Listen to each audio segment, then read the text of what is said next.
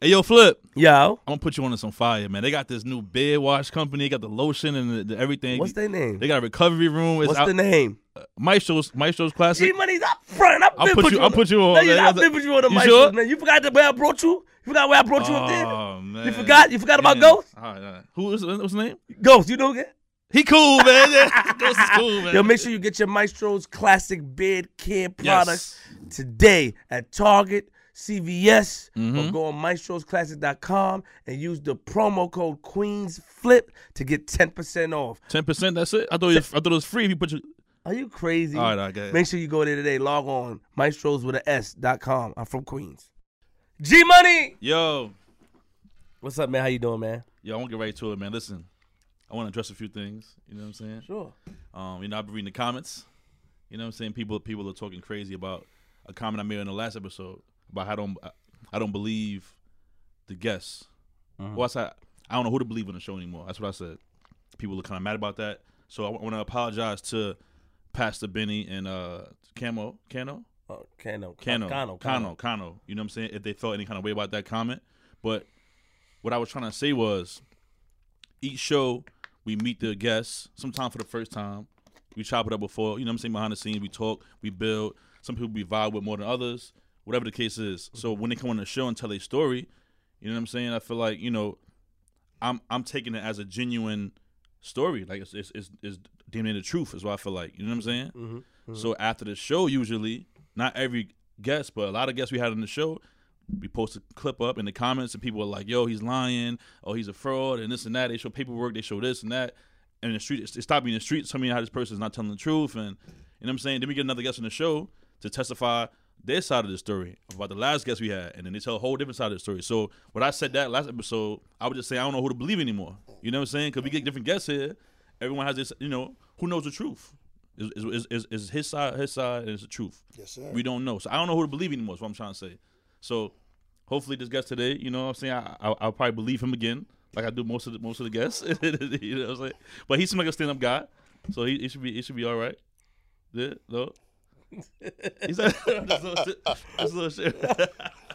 but yeah, I, I just wanted to say that before we get started. You know what I'm saying? The- So you've clear been you've been reading the comments. reading the comments. I'm seeing what people talking about, and, and, and you know, So they were displeased at the fact that you questioned the pastor and Cano.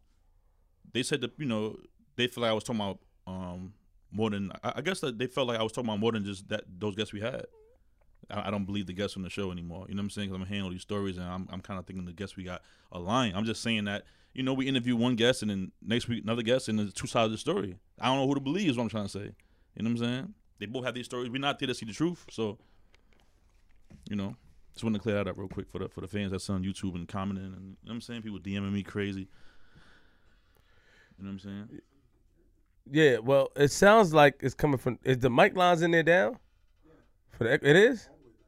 I don't know. Dan, his voice is echoey. I'm sorry. It's very good. It's okay. No, I got that Kobe voice. No, no, no, pause, pause. so, I'm, I'm, pardon me, it's me, it's me, my ears. I'm just excited about because this guy is doing this to me. Um, I agree. Um, I appreciate you, man. I just want to say thank you, man. You know mean? September, the end of September's looking good. Yeah, yeah, yeah. How you? Hold on, let me get my shit together, man. Get right. Working hard out here, man. Grinding. A lot of parties, a lot of parties, you know. A lot of Yeah, yeah. You put a lot of work in for flip the script. People don't know. Ah, you You know. don't know the traveling you have to do, Mm-hmm. and you know you put a lot of work in, bro. I want to thank you, man. Salute, You know what I mean? I don't, I won't get all emotional, but you know, I think that you know we're seeing, you know, this thing is coming up, and I'm not trying to be cocky or anything. I just appreciate all the love. You know, I learned my lesson, and I look, I look into the camera when I say this. You know how I used to act, how I was with the people, very, you know, aggressive and stuff, and you know, I'm just excited and happy that you know we're able to be one of the podcasts in the world that people really look forward to the next content. And I'm not trying to bicker with fans or mm-hmm. argue with anybody. There's enough room for everybody to eat. And another thing that I learned that it's harder to show love and it's easier to hate. So I want you to support all the podcasts. We just in our lane doing what we do, and we want to salute everybody that's doing it. All the podcasts, the bloggers, the radio shows, whatever Yeah. y'all got going on. If you feel that we copied you, fine. You know, we it's, it's all good. We Love is love, man. Yeah, we just doing us. G Money. Yo. How you doing, man? You good? I'm good. I'm good. Yo, why you posted? You posted a nice video on your Instagram. You didn't put- oh, I, I didn't. I didn't tag anybody. who was that? A friend of a friend. Do you know her Instagram? Yes. I would like to talk to about the show. Okay. Episode motherfucking 103. Nigga, we made it. Oh, Oh my god. we got an episode today. We got a Mm. special guest. I'm, I'm, I'm excited about this. G. How you feel about this episode? I feel great. You know why? Because he has a great uh, first name. You know, I don't very, know. very strong, very powerful name. I mean, you know, he very seems, powerful. he seems a little cocky. That's fine. You know, I think it's, it's the, I think it's the Garys. The Garys. I mean, you know. Round of applause, my man Gary. Hay- it's Heyward, right? Yes, sir. Gary Heyward in the building. What's poppin'? How you feeling, man? Doing good, man. Welcome to Flip the Script, man. Okay. Okay, like he's ready. He's, he's ready. you ready? You ready? You, you, you just ready? Hey, let's go, baby. Mm. Um, we'd like to welcome you. You know, go to my man G Money. You know, G Money definitely, man. I, I, before I get to you, or we get to you, I just want to not jump the gun. You know what I'm saying? You know, G Money got we got we have a format. I don't be Let's- following let's- let's sometimes. you know what I mean? we got a format, and you know, Yeah, yeah. So take us back. You know, you know, um, you you're here for a reason, obviously. You know what I'm saying? To, to talk about certain topics and things. But we want, you know, this podcast wants to get to the the uh, beginning stages first. So tell us where you're from. You know, uh, Well, from Harlem, Polo Ground Projects. okay. You know, born and raised. So, What kind of kid were you growing up? Um, I was a clean nosed kid, stay out of trouble, play basketball. You know, Okay, the okay. usual. Uh, went to rooftop roller skating. I don't know that was a famous rink around my way. Mm-hmm. Joined the Marines. I'm a army. I'm a Marine. ah, I'm a Marine War vet. Mm-hmm. So after I came out of there, then that's when I became a correction officer. So you grew up with both both parents in the household, or Nah, just my mom's. mom Dukes? Yeah, Your dad, knew your- your, your dad was where? You, you know where he was there, or- around, around. and then he passed away like about two or three years. About about ninety nine, Mm. he passed away. Hmm. Hmm. So Wow. so you're into sports. You you you in Harlem, born Played and raised. basketball. I lived across the street from the Rucker, so you know, hanging on the Oh. fence, watching everybody play Wow. and stuff like that. So were you nice in basketball? no, nah, I was all right. You know, I held my own. I made all the local teams. That's real. You know, the Gauchos and I play, stuff play like that. Gauchos also. Now, See, this, this guy, we got a lot of comment already, man. Yeah. This guy- Don't give it to No, me yet. Don't it's- to it's me yet. So you playing the Gauchos and everything. So growing up in Harlem, what you single parent? I guess you say with your mom, yeah. and then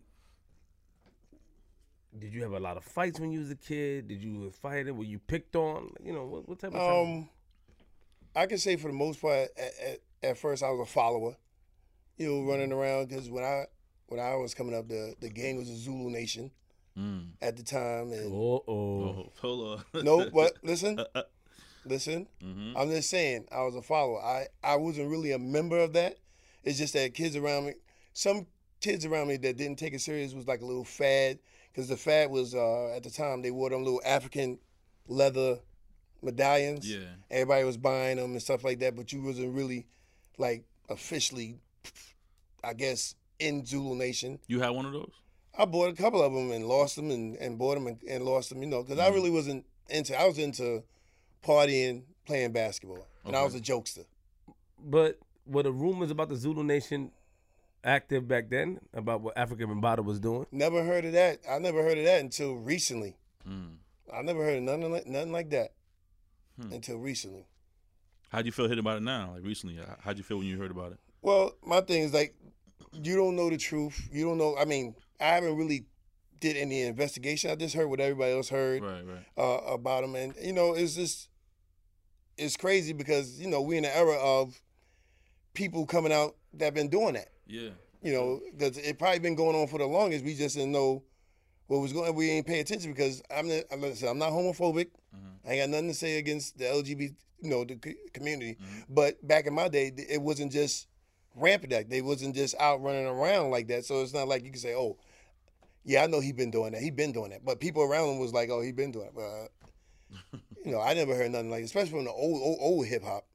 You know, It's unfortunate though, like that. You know, the things that the people go through, talking about it now. You know, you have people like you know, that that came out. You know, I mean, we don't have to really say names. We know the names, but that came out and talked about it. And it's, it's, it sounds crazy because a lot of people looked up to Afrika Bambaataa and the Zulu Nation, and you know, they say that uh, for them knowing and condoning it, it, it kind of puts a stain on the Zulu Nation, don't you think?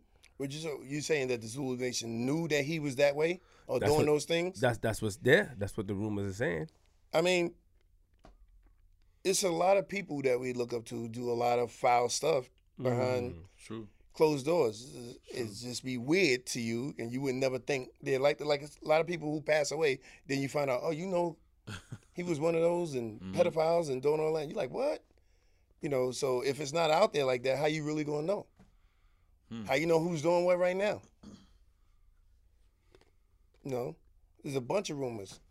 I mean, when I was in Saudi Arabia, they was like, oh, Bobby Brown got AIDS and New Edition, and you're like, come on, you know.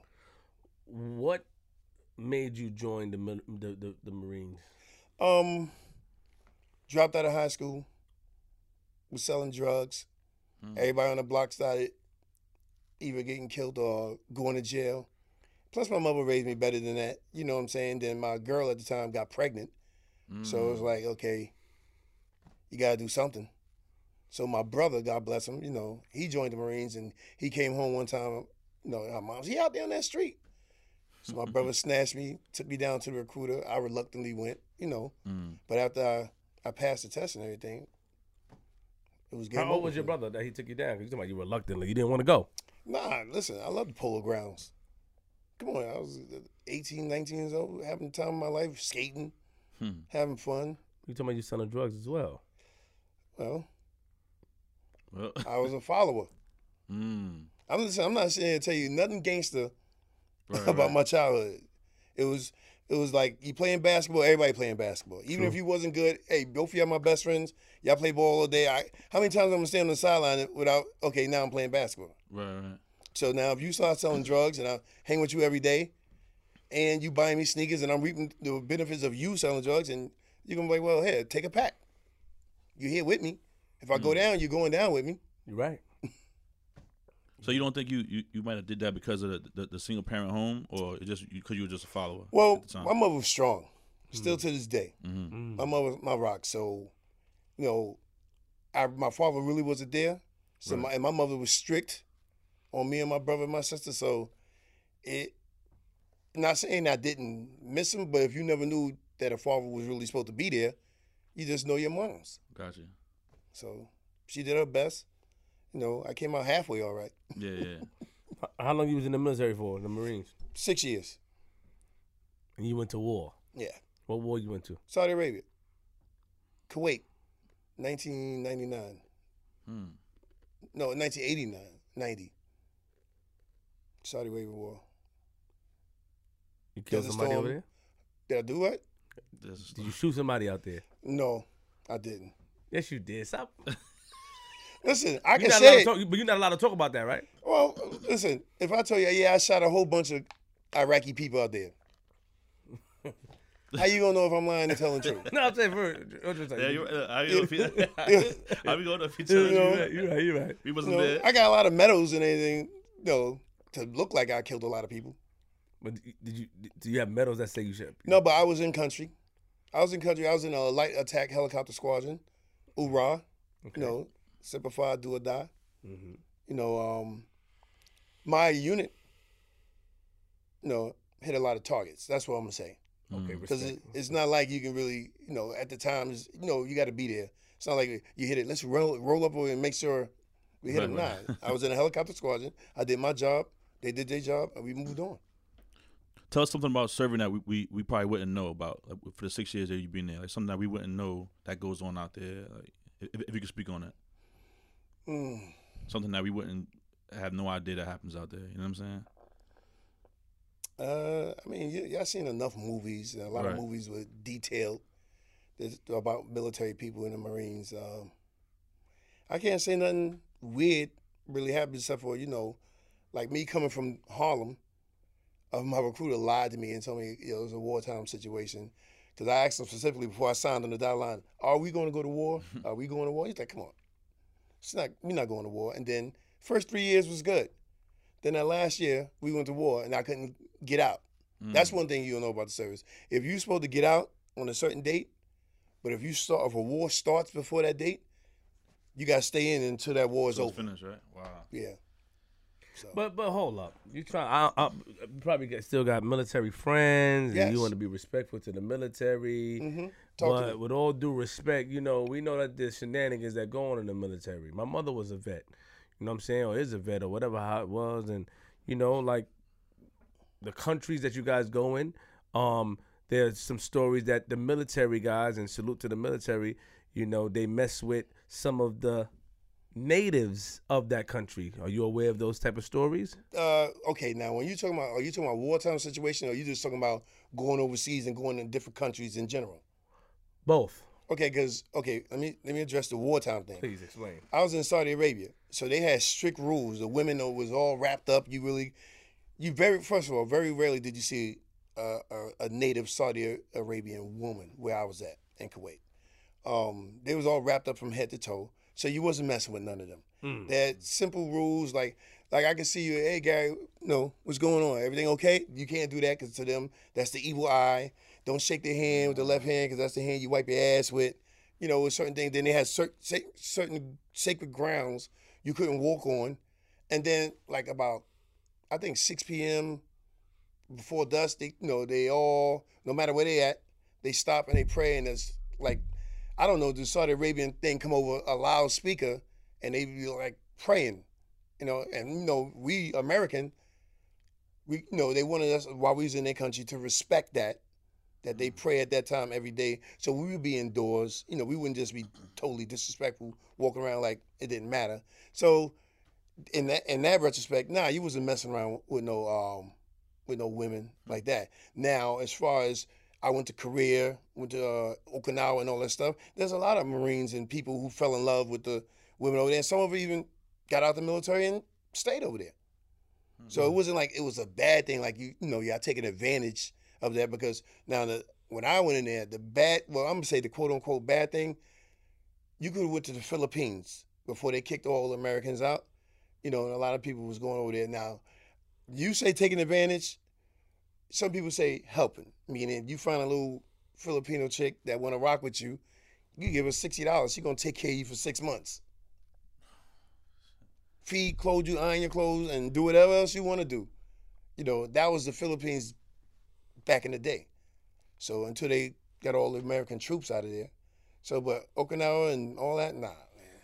So you never heard the stories of you know your your your buddy your your military uh compadres, um you know uh so the stuff that they do in the movies and the shows are not true then you know uh the military guys being aggressive and and taking advantage of some of the women away they, it's not true. I can't say it's not true. I could say that I never did that, and no, nobody in my around me never did because we wasn't really around women like that. Because as Marines, we the first to go in, tear it up, do what we got to do. So mm-hmm. it, it ain't all about you gonna get some ass and Well, respect. you, you know. Just stay focused. First of all, I ain't gonna lie, I was scared to death. STD, scared to death. Oh, Hey, that was good. That was good. That was good. Uh, you gotta wait a little bit. Good Though. Yeah, know. it's early. Yeah, I was terrified. I mean, listen, I'm from Polo Grounds. You know, I'm a young kid coming from Harlem. Yeah. I joined the Marine and I had a son, you know, trying to do do right by my kid and stuff like go to war. Yeah. I don't know. Go do that. go to war. And then the, the little briefings they give you is like, okay, say we sitting there talking, yeah, Flip, I think the Knicks are gonna go do this and that. Then all of a sudden, out of nowhere, we don't smell nothing. You don't taste nothing, smell nothing. You see my skin start bubbling up. Oh and you looking at me like, yo, the hell's fuck is going on with you? It's a blister agent in the air, and that's how you know that we being poisoned, that the air is poisoned. Wow. You know, we had to run around with gas masks on, well, on our side, along with our with our gun, with our M16, because Saddam Hussein was shooting all kind of chemical and all that kind of stuff, and you had to mm. put your gas mask on. When I landed in Kuwait, it was like 100, 110, 110 degrees, six o'clock in the morning, and then they said he shot some old bullshit at us, and I had to sit there until the sweat started filling up like the cartoon.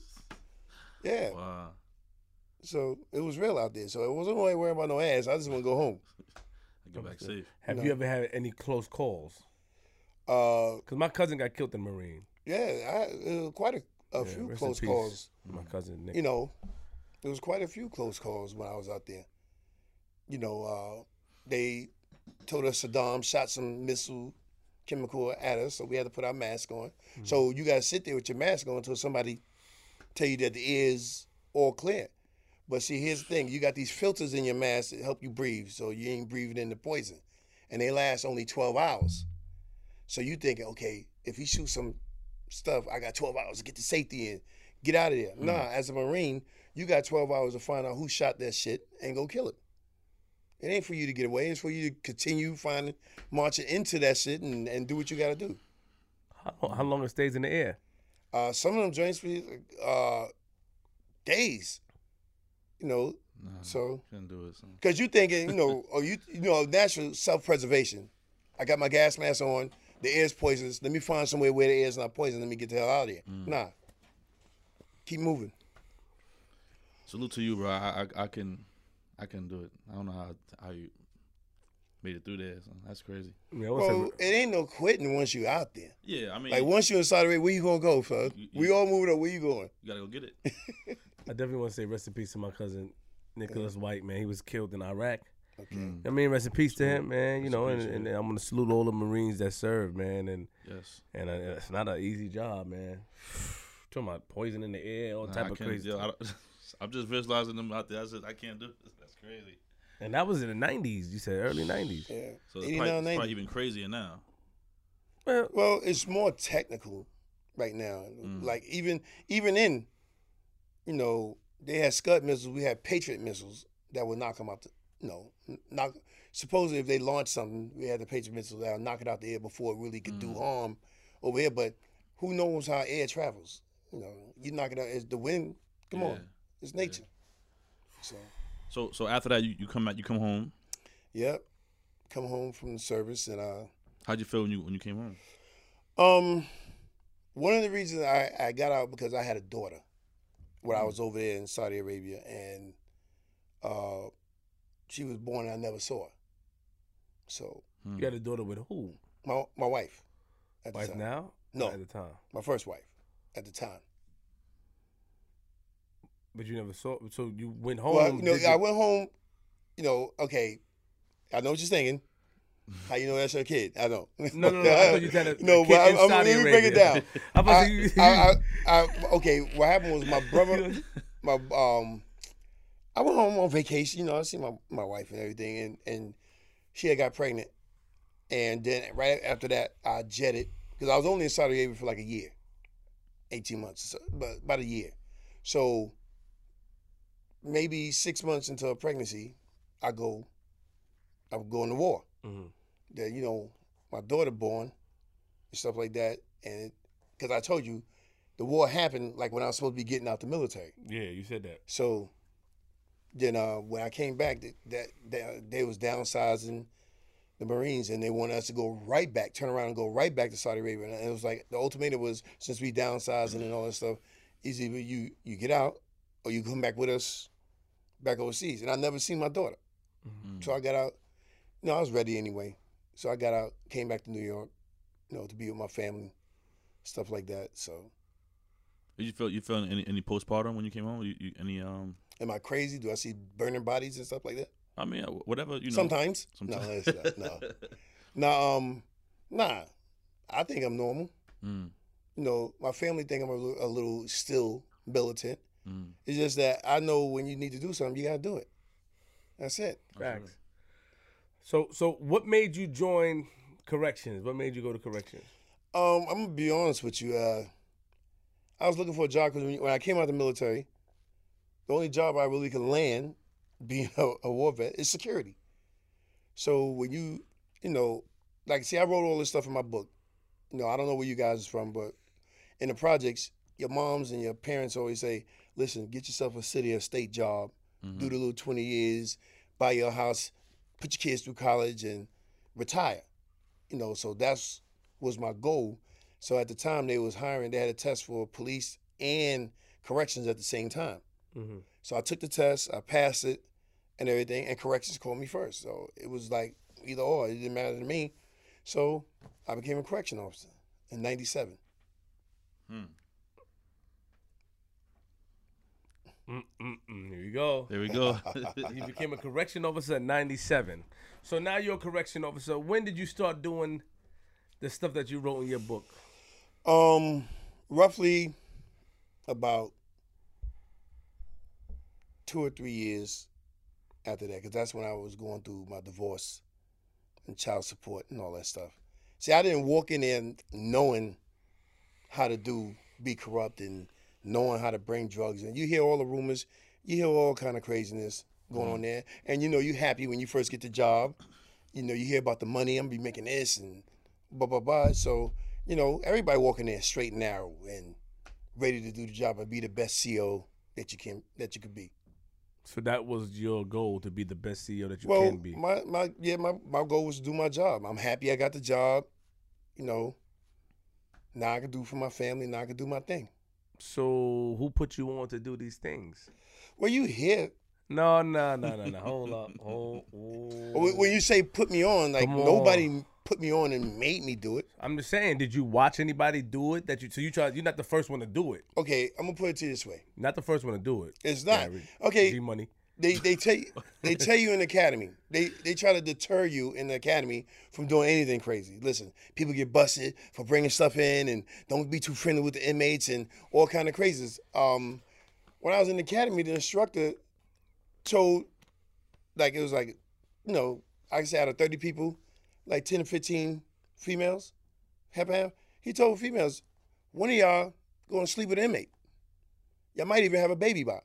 So you know you ain't telling me. You know, the females is, you know, not me.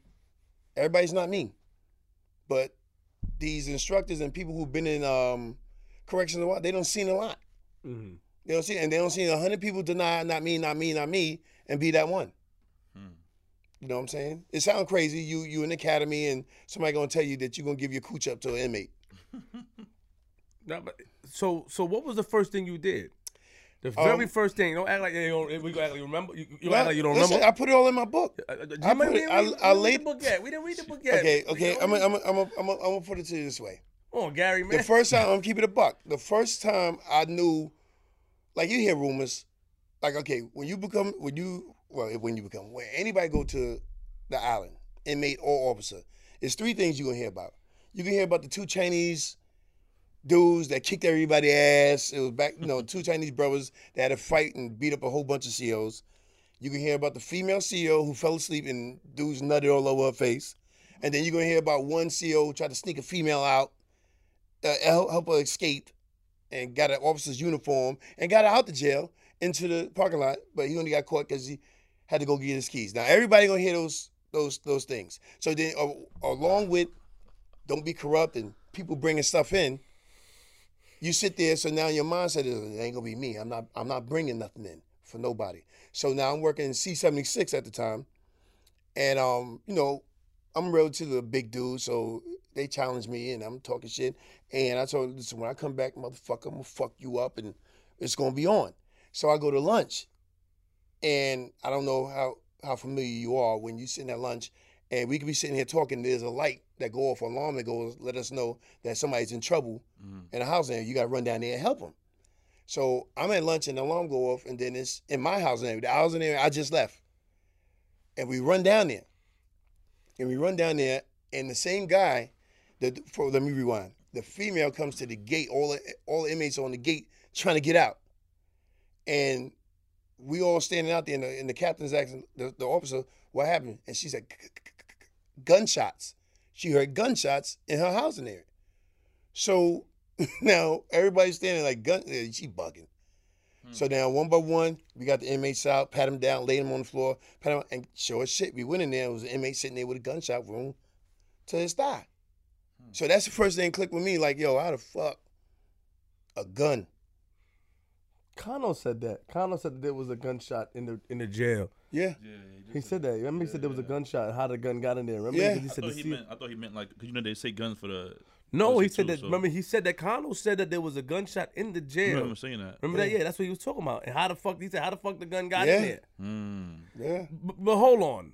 Let's rewind a little bit. Let's tell us about the two Chinese dudes that beat out all the corrections officers. Well, see, I, listen, just Do you know their names? No, to me, to me, to me, they missed. But everybody swear that it was some Chinese dude. Cause, okay, when you're a CO, everybody get this, I guess, this little, I'm a correction officer, we invincible, us against y'all mm. type of attitude. But all the inmates gonna let you know, yeah, it was two Chinese brothers that whipped all your motherfucking ass and shit like that. You hear about it in the academy, you hear about it on island. Nobody, I've never met nobody who really was there and saw the two Chinese people.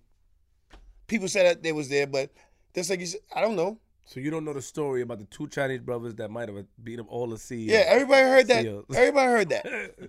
Everybody heard that. But but to me, why would they tell you that to deter you? To deter me from what? Fighting inmates? An inmate might kick my ass, which it happened. Mm. You had a fight with that man before? I got knocked out by a little Spanish dude with tattoo teardrop, little bantamweight little nigga. I mean, can I say nigga? My, my Yeah, yeah, yeah. yeah, you can do- you can do that. But hold on, before we get into that, we go because you know. It's, so he had a gunshot wound. Did y'all find the gun? Yeah, we found the gun. Where was the gun at? Hid under one of the inmates' little locker, little P380. A P three eighty. Little, little, one of them little uh, kind of Derringer type of things that you you can easily Did y'all find out who shot him? Yeah, after after that, the whole thing fell apart because people get to talking. The whole scheme was, uh, somebody the inmate. You got these inmates that make it to these special, uh, get these special jobs with trustees. So one of the inmates was trusted with cleaning the officer's parking lot, and whoever I guess he arranged for whoever to drop the, you know, to give him the gun, and he boofed it. It was a small gun, and he boofed it. However, I don't know how he got it in, because once you're a trustee, sometimes it's like, I know he ain't, he ain't, he been here long enough. He ain't giving me no problems, so you get lax with patting them down and you know searching them like you do everybody else. So that's how they got the gun in. Hmm. You know what I'm saying? So the whole plan was, I take the gun, I shoot you, who one of us, you sue the city because we're supposed to be care, custody, control, and protecting you by how you get shot inside the jail. So you sue the city and then we split the money or whatever like that. That's what the whole plan. But then somebody started talking to somebody, and when they when the football numbers start coming down about the time you're gonna do and all this sort of stuff, then everybody started talking. And they didn't get a chance to sue the city. Oh, see, I no, I ain't followed that much. I just after after I heard the scheme fall apart, then it's like, ah, So after that first gunshot, you saw a gunshot wound in your mind. You like, I'm about to jump in the in, in- the No, in my mind, it's like, listen, you hear like okay, up until that point, you hear about people bringing stuff in and people getting arrested at roll call as soon as they come to the jail. So they say that to scare you, deter you from from bringing something in. So now here it is, somebody got shot right, in, you know, right in front of my face. Somebody got that gun in here, or somebody didn't check somebody coming in here for the for for that to happen. So it's like, hmm. and then you got the senior officers, the people who've been there, that ain't shocked. Like me and my new, we like, it's a gun. How, you know, we we like a gun. Like, oh my god, the whole Rikers Island gonna blow up. But the senior dudes is like, yeah, all right, yeah, well, you know, it happens. Yeah, yeah, I'm about to, I'm about, I'm about, I'm about, I I'm about to your get at face. I'm about to get at him, man. I see Hey, your face. Do Yo, what you do, Gary, baby. man, Do come on, do. bro. When was the first? What was the first thing you brought in, bro? Okay, um, first of all, I'm not gonna. No, I'm not gonna. I'm not humming a humming. How It's it's the thing is, you know, you know what I mean. How how how You know, I'm not humming, but the thing is, That's good. it's tricky because cigarettes. When I first started working, everybody cigarettes cigarettes were sold in commissary. So you know, if you have money, you can get cigarettes. So they started banning cigarettes, taking cigarettes off the island. So I had a good friend of mine. Like I mean, first of all, they're gonna tell you you're gonna meet, you're gonna see 40, 50,000 people that you knew growing up, mm-hmm. high school and everything. So it was a friend of mine that I knew at the same time, I was smashing his sister. So he actually got he was a bum. I ain't saying bum ass, but he just he needed some money, and he could sell cigarettes. So his sister was gonna give me a pack of cigarettes to give to him, even because he had no money for commissary. So I figured you give him the cigarettes, he could sell the cigarettes around around the jail. So that was the first thing I did. I brought him a pack of cigarettes, which I didn't really think was a big deal because they sold them in commissary. It's just that he ain't had no fucking money. So that was the very first thing that I did. and his sister had put two things of weed. You know, she opened the cigarette box, put weed. I didn't know she did that. After a while, he told me, nigga got me. But I put it all in my book. You know, I, listen, every step that I went through, Mhm. I put in my book. What's the name of your book again? Corruption officer. Gotcha. Because that's what the inmates say. Oh, y'all corrupt. So you're not correction officers. Y'all corruption officers. Now you doing that, that? That was the first time that you've heard of someone bringing something in, or With the gun? No, the cigarettes. The cigarettes, you mean? Did you well, see, Did you see any any, any other nah, do it before? I never seen. I never seen no other officer. So you The, just the only weirdest thing I seen an officer give an inmate a slice of pizza. Mm-hmm. But see, when they training you to be an officer, they was like, if you give an inmate a piece of gun, I mean a piece of gum, you'll bring him in a weapon.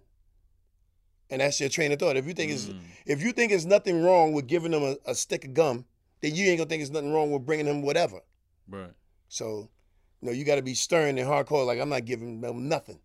So you didn't see no like no one no one influenced you to think about that idea. That was just your soul. Nah, but see, you hear stuff. And then during the course of me being in there the three years, I don't see officers lose their job, get in trouble for doing that. Mm, okay. So, did, like, did I sit here and see Rob break somebody off and bring weed? Nah, they're not going to. Come on. Mm, Nobody knew I was doing it until I hit the paper. gotcha. But then what's it, like, so then because we didn't we didn't have a chance to read the book yet. Okay. What wa- what was you know what was some of the stuff that that that you were walk us through some of the stuff you brought in. You brought cigarettes. What else? I brought cigarettes in. Okay, this, when you decide to go to the dark side and do it, it's just like anybody on the block. Like you know you ain't supposed to be hustling in front of the block, but if you hustling and you start doing it, then you're gonna do it. You're gonna do it, go all the way. But hustle the right way. So you know when I was in there hustling, I um, when I was in there hustling, that's not funny. I but it's it's the truth. mm-hmm. Like I don't condone. Like first and foremost, I don't condone no officer doing what I did. Mm-hmm. That's what I'm gonna say, first and foremost. And that's part of the reason why I wrote my book, so I could show you what happened to me when I got caught hustling. But officers got a fickle way of looking at stuff. So now, me, I bring in liquor. Hmm. It it was easy to bring in liquor because, like, a lot of officers was drinking anyway. you you know what I'm saying? Uh, at the time, which was really really taboo, cell phone. Like I bought a little, small cell phone. The prepaid at the time they all had all the prepaid cards, Mm-hmm. so I would let them use the phone, prepaid, little, little 15 minutes. Give me the phone back. They give me like five hundred dollars for 15 minutes. Wait wait hold on. What? Im- it so you was in cahoots with some of the inmates. Well, I knew a lot of inmates. First of all, okay, when you decide to do some stupid shit like I did, you you you think about your job, right? And then it's like, okay, if I'm gonna do this, if I'm gonna do this, I'm not gonna just pick no random Joe Mhm. out of the, you know, and then it's hard for you to sit there really. It's not like they give you they, they, they resume and say, listen, I'm not gonna snitch on you. I'm real. I'm a real thorough dude. Everybody thorough. Everybody down to earth. Everybody real. You know, keep it real. But it was a dude I knew from the street that I grew up with. You know what I'm saying? So that's who I started hustling with, and stuff like that. And you, you, you gave him a cell phone. You got five hundred dollars for a phone call. I did- every- Yeah. Now you know what? Because everybody lies and say, "Yo, in the street, I'm making money. In the town, I'm doing it big and this and that." Mhm. Listen, son, I can't verify that, but him, I can verify. I know his people. Matter of fact, his people was the one giving me the money, giving me the stuff, and then I, I give it to him. So I knew he had money. You know what I'm saying? So, you know, his birthday came, gave him a little half a pint of Hennessy in an iced tea bottle. He went in the cell and felt good for a day. Hmm. So you mainly you, it's not like you mostly helped out people that you knew. That's it. No, no, At the nobody at else the beginning. In the beginning. okay, this is the way it happened. You try to be as safe. Listen, I'm not trying to give nobody the blueprint to be a corrupt officer, but you asked me how you know what what what I did, and you try to be as safe as you possibly can. Like you in fear, you don't want to go to jail. You want to get busted, just like in the street. So of course you're gonna deal with people who you feel comfortable with, who you know. Now, who they deal with after you, like, okay, Tops Tobacco. You, you familiar with Tops Tobacco? Oh no. It's a little pouch of tobacco at the time cost two dollars. Mm-hmm. You could give that to an inmate and he can roll up about little fifty little cigarettes and sell them joints for twenty dollars a pop. Mm. Where it only cost me two dollars. You know, and they make money off it like that. So So you had an empire in there. I wouldn't call it an empire. It's just that I knew a lot of people. All right, but how did they? Okay, all right, hold up, hold up, because you're trying to, you know, you're trying to be uh, peaceful about this. But I can't let you be too peaceful because at the end of the day, you know, corruption officer is the name of the book, and you know, you are self-proclaimed corruption officer because you know you're talking about yourself. You, you, you did you have an operation in there? How much money would you make in there? Um, now you sound like the DA, but um, um, it's not like I stopped and counted because at the time I used to gamble a lot. Mm. So I, everybody knew me around in Harlem. I used to gamble. I had the shakes real bad. You know, it was funny. One time I was gambling with my uniform on under my jacket, and I beat this guy out about like six grand, and I had to go to work. So I was working in the tombs. So I jet and I go to the tombs. As soon as I jet, they raid the gambling spot, and he oh. had a, a warrant. So now my job in the tombs, when people came through the tombs, was to pat everybody down and all that stuff. So I just finished beating him out his money, And he came up. and then he came in and and he see me. Wow. He see me. I'm the one taking take everything out your pockets into the face of wall. So, but a lot of a lot of people who I gambled against was in and out of jail, so they knew I was a CO. Okay. So, you know, That's wild. You live on the edge, man. yeah, I, w- I was pretty You live on- reckless you live on the edge, bro. back there. Yo, um, wow. Yo, so how did your relationship with the inmates, um, like, like did it did, did it help you when you was doing that for for the ones you didn't know? Okay, it was like this: you get the head blood, your head crip, or the head Latin King, whoever running the house, Mm. right? Now, maybe I don't know him, but the guy I do know, maybe they a little stooly, whatever, right? So if I'm dealing with him, I'm not dealing with you. You don't know me, I don't know you. You know nothing about me. So if I'm hitting him with cigarettes or whatever the case may be, whether you controlling him or not, I'm not dealing with you. So you ain't gonna have nothing on me, no contact with me, no nothing. So he deals with you and you distribute it to whoever, wherever, this that. As long as he bring me my money, I'm good. And what and what was your cut? Um, well, I got my money, tell you truth, I got my money up front a lot of times. Got it. Got it. And listen, what I- like I said, I, I detailed everything in my book. So what I'm saying, a lot of people ain't gonna you gonna get foul comments and he's a crab and he disrespected the badge. I get that all the time. What the way it, it went with me is whoever your relative is, whoever you gonna get to pay me, Mm-hmm. Whatever it is you want me to, to, to, to bring to you, I have them Western Union, some crackhead dude, have him go to Western Union, pick up my money, give it to me. Once I got the money, I'm better than FedEx. You're gonna get your product the next day. Hmm. So you had an operation. That's what I'm saying. You keep talking about the book. We didn't read the book. We didn't read the book. They're gonna read the book, but you had an operation. You had an operation. Basically, I had a way of doing things to try to prevent me from going to jail. Hmm. And it lasted a while. how long did it last for? It lasted a while. Hmm. I was okay, I was a correction officer ten years. and how long was did it last for? Probably the, the You whole, started About three six years. years. About off and on for six years. Uh, what, what- what was the most craziest thing you brought inside the jail? My gun. You brought your gun into jail. Yeah. For who? For a guy who's trying to blackmail me. How did he try to blackmail you? Because out in the town, when I was in the gambling spot, we had robbed a drug spot. And then he got knocked later on. Yeah, hold on, hold on. Guys, You, see, you playing around. Come on, man. Come, come on, Gary. I'm Listen. playing, man. Come okay, on, chill- this is what out, I'm gonna say. I, I did a lot of crazy things, but wow. Gary, but you people people who get these badges and guns, come on, I'm a young dude. I got a badge and a gun, running around the hood. Hmm. So You know, tell us the story about the guy trying to blackmail you. what happened was, I was in the gambling spot. I told you I had the shakes real bad, and I uh, got my income tax back and. Hmm. I had my check and everything, and I went in there and like in a matter of like 15, 20 minutes, this dude head cracked me to death. Took everything out.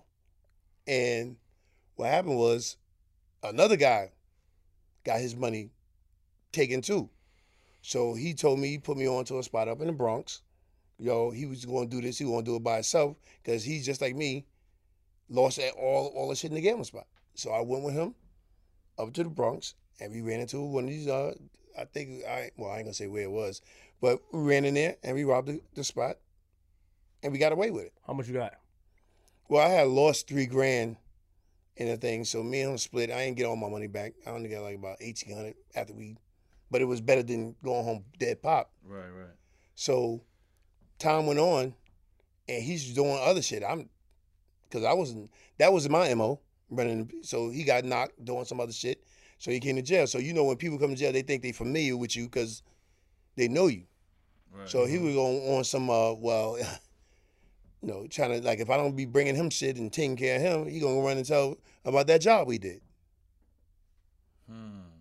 So I got on my bullshit. His faces be killing. And what happened? You could you try you want niggas to go get the book and, and they're going to get the book, but when you sit here, Now, what you happened tell me, I'm was- reading now. Okay, so you didn't okay, tell what me about hap- the ounce of cocaine for fifteen hundred. You didn't tell me about that. You didn't tell me about different stuff. And now I'm looking. You didn't tell me about these things, man. Come on, Gary. Okay, you didn't ask. Yo, You, uh, okay, okay. Hold on, You asked me. Okay, you asked me what I brung in. I salute I you. told you Mhm. what I brung in. Mm. Right? respect. Okay, it elevated. But before that, how did he try to blackmail you? He tried to blackmail me because he's going because he tried to get me to give him money on, on his he was gonna tell. Oh, he's gonna tell. So what happened? So I, I panicked. So I had to do something. I had to do something to scare him not to not to tell. So hey, Flip is crazy. so basically what I, I did was I was working overnight and I took my gun in there and I cracked his cell and I pulled my gun out and he was scared to death that I had what the fuck is you gonna do?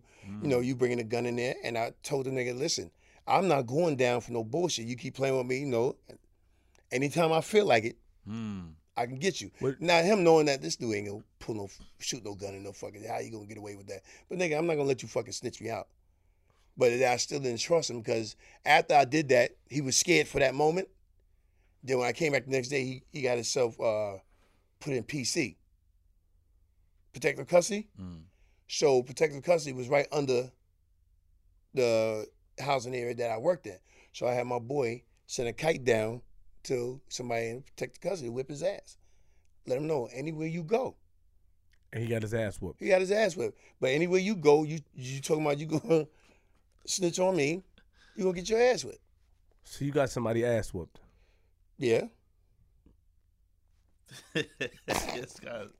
He But uh, like- okay, flip. I'm not gonna sit up Don't there. call my, hey, don't call my name, bro. Oh, my bad. I'm not a part. Nah, I'm joking. I'm joking. I'm joking, joking. But- I'm not a part of this, Gary. As a, my partner flip, and you know I'm saying Yeah, there yeah, yeah. flipping eye.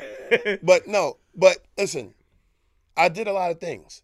That's a wild story, bro. You know, I did a lot of things that I shouldn't have. But I'm not gonna sit there and lie to you and cop out like, listen, I really was going to church every Sunday and I, I bumped my head and I woke up. I didn't know I did all these things. It happened. Mm. In in in, in the, the the life I was living, it happened. But I flipped the script. We don't sum things up, and that's what you're trying to do. You're trying to sum things. You cannot sum things up up here because that's not what we do. Okay. We don't sum things up, and and and I respect. You know, I know that you got a lot of backlash from this because I see, I see now. Now I googled and I see. But, you know, I need to know these stories because you was fucking bitches up there as well. You know what I mean? That's what it says. You was fucking bitches. You had a prostitute ring up there. Well, I wouldn't so call. Okay, I'm not gonna sum it up. I'm gonna tell you what it was. Like, okay, I'm gonna tell you because Wait, wait, you- that that right there. Uh-huh. Okay, I'm gonna tell you what happened. I was at work. No, I'm gonna mm-hmm. keep it a buck. I was at work, and a reporter called me and said, "Listen, I want to do a feature of your book in the Daily News. So, you know, to get publicity and stuff like that to sell my book. Okay, cool. I'll do that." I came down during lunch. A photographer took like hundred pictures of me, and he left. I'm saying, "Well, where the reporter? Oh, she gonna call you." Next thing I know, front page of the Daily News, all the stuff that I did that she read in my book. She never interviewed me. I never, she, I never talked to her. She mm. just took her, her and ran with that, with that prostitute, tuition stuff. Now, was it girls in there selling ass? Yeah. Were they like really prostituting, like you know, like you see in the street? It's a it's a difference. This is what was happening at the time. They I don't know if you're familiar with the pyramid scheme. pyramid scheme where you get two people. Well, Yeah, every- a lot of people know about these little pyramid schemes. Mhm. So a lot of people was getting a lot of money. It's a lot of deps, a lot, a lot of captains, deps, and all this stuff. And listen, Uh-oh. let, let me just say this. let me just say this. Forget the prostitution, pro- mm-hmm. prostitute thing. People, I'm not gonna say just corrections. Every agency, every hospital or whatever, employees gonna have sex. So people just hold officers in a high regard, like you're officer. How the hell you be you you having sex on on Rikers Island? It's relationships, people dating the chicks and stuff like that. So imagine if you got you an officer and you got a female officer, that's your girl, and y'all working on the midnight tour, and you're sitting in the room, and nobody coming in this room for another six hours, and that's your girl. You not gonna smash, son? Yeah, I'm smashing. You, you- you get what I'm saying? so people act like it's so crazy. Oh my God, yo, you're not gonna. I mean, it, people have relationships, got married, and had families. Mhm. You you know what I'm saying? So you don't think during the course of working that maybe once or twice. I know it was more than that, but I'm saying you think. But so now we gonna fast being, forward. man. You know, That's that's what I'm saying. So now let's fast forward to the prostitution thing. Dudes was in there tricking up to our officers, spending money on chicks and stuff like that, right? So, word. See, the, the thing people, and this is what I put in my book, uh, so an officer would know not to do the super shit that I did. Sooner or later, motherfuckers gonna talk. Somebody gonna talk because they want to be the dude. They want to be the dude that that I can get you anything, and because they got the CO on the wraps, or I'm fucking the CO, or whatever. They gonna run their mouth. So this is why we put in my book. So if you're officer, don't do the dumb shit, because sooner or later somebody gonna run their mouth. I just had a good run. You know what I'm saying? So now, this female came to me, which I put in my book, corruption officer, that um, and so, and man was running his mouth to her about that I was a connect, all in the pins and shit. I got his ass fucked up, but um, she came to me because she was doing her thing. I didn't know. See, like it ain't like there's a whole bunch of officers that get together and you my worker and we gonna chop it up. I don't know what you doing. You don't know what I'm doing. You know what I'm saying? But she's. I was mad that she knew what I was doing. right. Like how the hell she found out about me? You know. But the thing with her was she wasn't trying to rat me out. She was. It was like, listen, you get money, and you know all the dudes that the dudes that really got money, and not the inmates that's sitting there lying to all the females, talking about I make money in the town. So she got with me and said like this, listen, couple of deps or whoever she rocking with, you know, she wanted me to follow her car, right, to make sure she was all right with these cats. She'll get out her car. I'll be, uh, I'll park. She'll get out her car, get in the car with this dude, and they go go to the hotel. You know what I'm saying? And when she came back, if she made like fifteen hundred dollars off the dude or something like that, she gave me five hundred dollars, something like that. She was an officer? It was some officers, and then it was some. um No, Like- was she an officer? Yes, So hold up. but listen, let me let me clarify something because you don't like me summing shit up. all these female officers don't do that. All the officers don't do what I did, and all the female officers ain't out there like that, giving up ass like that. Right.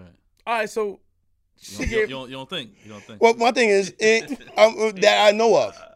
That, that I know of. Okay, listen. Let me let me just say this. In every job or everywhere you go, you know, there's a there's a flip crazy. he cool, man. you know, no, you're not cool.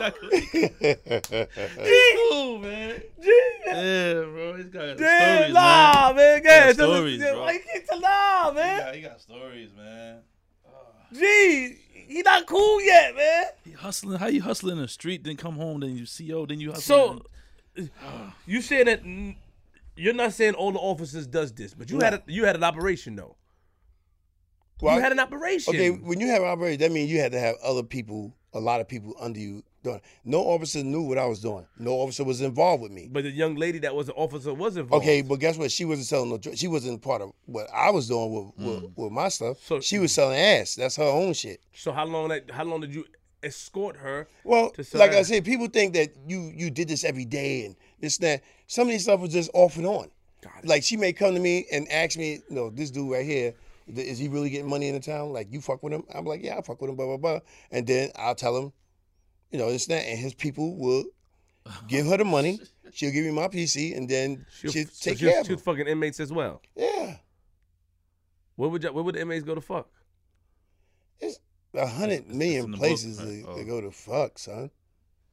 Where? You got closets, a bathroom, especially if all other inmates is locked in. We control that. You control that. What they see, Hmm. you know. They said you you were smuggling cocaine inside the building. Yeah, I elevated to cocaine. Cigarettes wasn't enough money. It became not enough money. Let's talk about it. Okay, cigarettes wasn't enough money, so I started smuggling cocaine. For For what you mean? For whom? For to who? the inmates. You want me to elaborate? Okay, so inmates started asking me instead of just asking for cigarettes, they start asking for coke and all that stuff, which I really ain't like to fuck with because cigarettes I could run around. If a cop stopped me with a hundred million cigarettes, Right.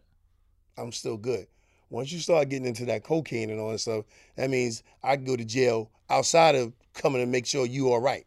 Mm-hmm. So when I started doing that, it was like I would bring in large amounts so that I had to keep going back and forth.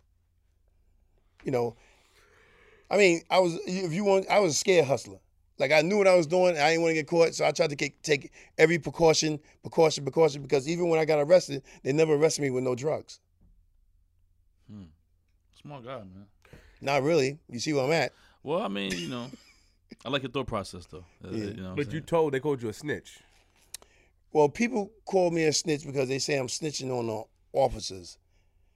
There's no officer, like, th- let's think about the word snitch. Snitch is when you telling somebody they get in trouble for what you, the information you give somebody. Mm-hmm. I wrote my book about my life. No officer, nobody went to jail for nothing I put in my book. So, officers are calling me a snitch because it's like this: you're not an officer, you're not a correction officer. So I'm telling you everything that I did. So you say you got a friend that's an officer, and you're like, yo, this dude over here said he was bringing cigarettes in, and you gonna probably assume what So you ain't telling nobody in, in your book. You ain't say no names. I'm I'm reading something about the Joyce lady. every name that I put in there was changed. The reason I did that is because if you work with me, Flip, and I say, yo, Come on. Gary was dating Gloria in the book, you gonna know who I was talking about. And that's okay. The reason why I say that because I'm signed to the biggest book publishing company in New York, and they wanted to make sure there wasn't gonna be no no lawsuits Respect. and so like. So I couldn't just say, Flip ate the cookies out the cookie jar. Who me? Yeah, you, you, you get what I'm saying. But saying? what I'm saying, but you still told on somebody, How? and they figured it out. Nobody figured it out. Nobody got in trouble. Are you sure nobody got? I'm in trouble? positive. So why are they calling you a snitch? Because you just you just Because they talking about I'm talking about the game, the whole game. Because now some inmates probably said now officers can't bring shit in because you you you wrote that book. Dude, I've been going since 06 and like 20, 30 officers done got knocked doing the same bullshit I'm doing. And they still getting knocked to this day. So my book stops nothing. Chicks are still fucking, dudes are still bringing shit in. how did you get caught? Snitch. But you said before that we get, you said you got somebody fucked up. The guy that that told the girl that you was you got him fucked. How do you, how do you go about getting an inmate fucked up? Well, my thing is like this. I know y'all heard about them. Um, what do you call it when he, uh, they let the inmates fight? We Fight know. Club? We, want you to tell us. Well, it was a rumor because I never did the that Fight Club stuff.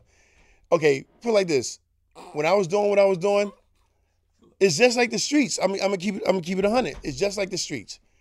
I'm the officer, so I get a certain amount of supposed to have a certain amount of integrity that you would assume that I'm not doing no bullshit. So I would get phone calls from other people saying, "Listen, the squad is coming to your housing area to tear it up. The search. It's called the search. They come to the house and they tear it up, make sure inmates ain't got no drugs, no weapons, and stuff like that. So I get a call that they come in before they come. So I'm the officer in the officer's station. I would take my shit and put it in the ceiling because they had the dogs and all kind of shit. So they coming in and they do what they do. They would never find my product. You know what I'm saying? So now you see how I'm talking to you right now. I'm giving the game away. You dig? So that's what some people are mad at. But poof, you didn't get that? I got it, but what about the fighting? You you got niggas beat up. How? Okay, well, I well, it's only like a couple of times. If if a month, wait, let me let me say this real quick. You not cool with the department, bro. I know. Gary, stop, bro. Stop lipping. You not cool with them niggas. I'm- they I'm fired definitely- you. You went to jail, bro. Yeah.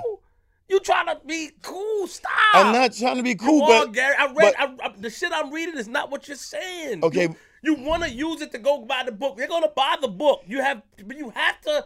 You're not cool. Who, who you cool with in the department? Let's let's get down to it. Who you cool with? there's a lot of guys that you know I felt that I let down in the department. No, I can see you trying to like. No. I understand, but Gary, your book sound cool. I'm reading this. The clips is crazy. So now you trying to say, how do you get niggas fucked up?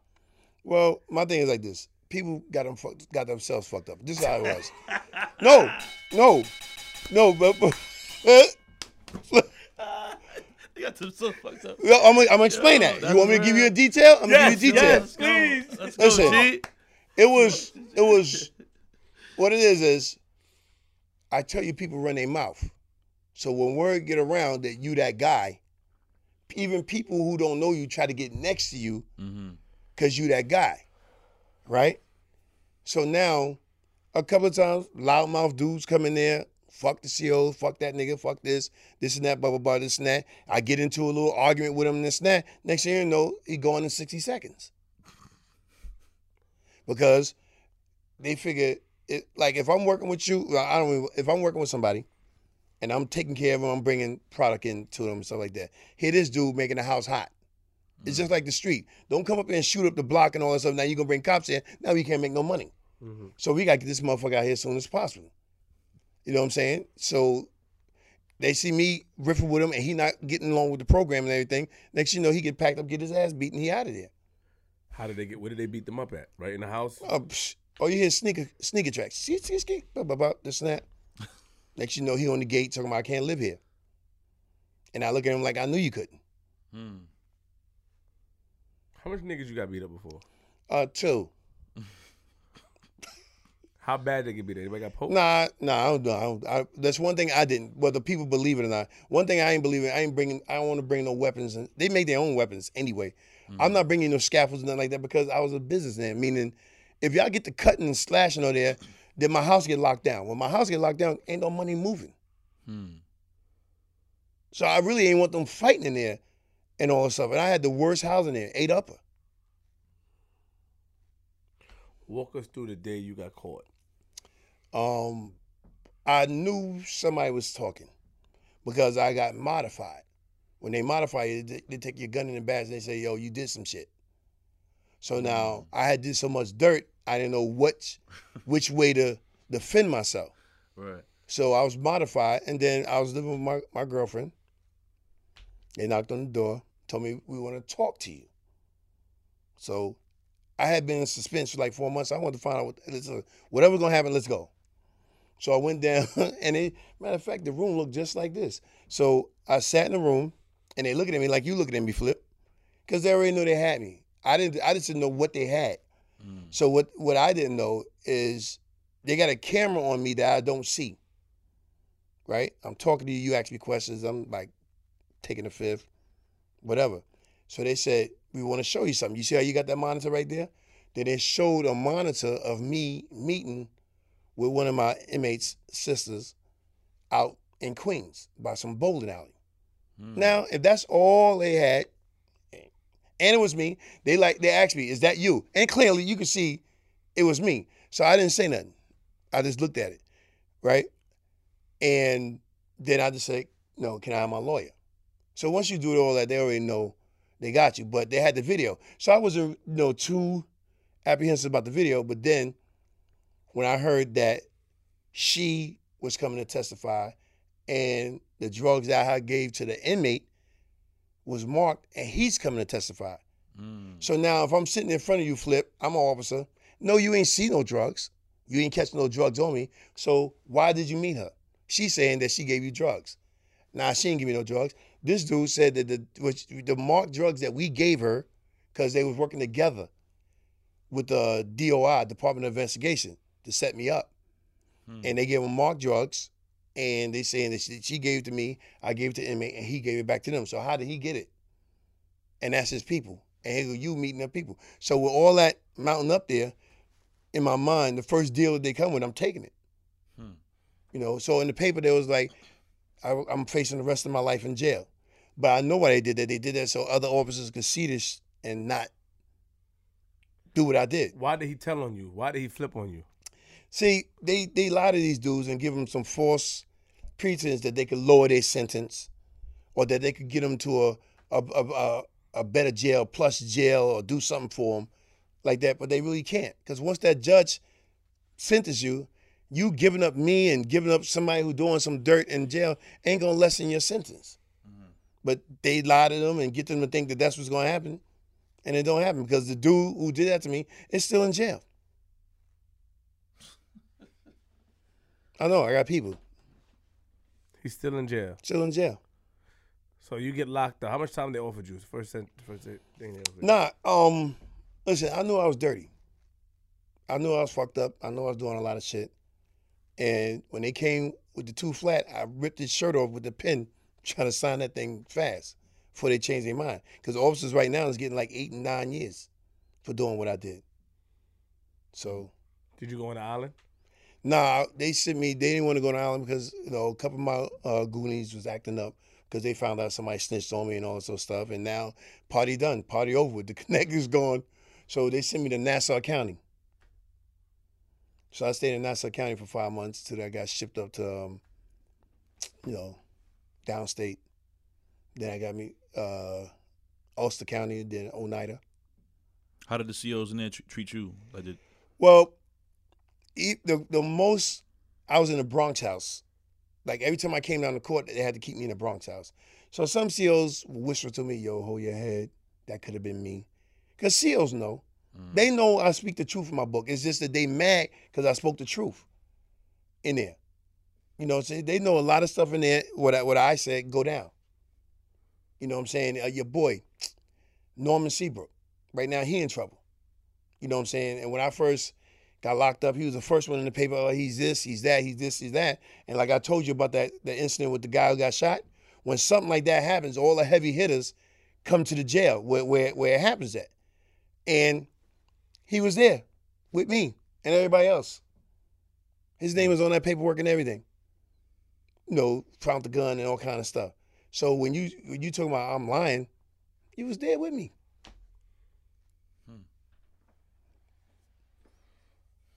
So they treated you bad.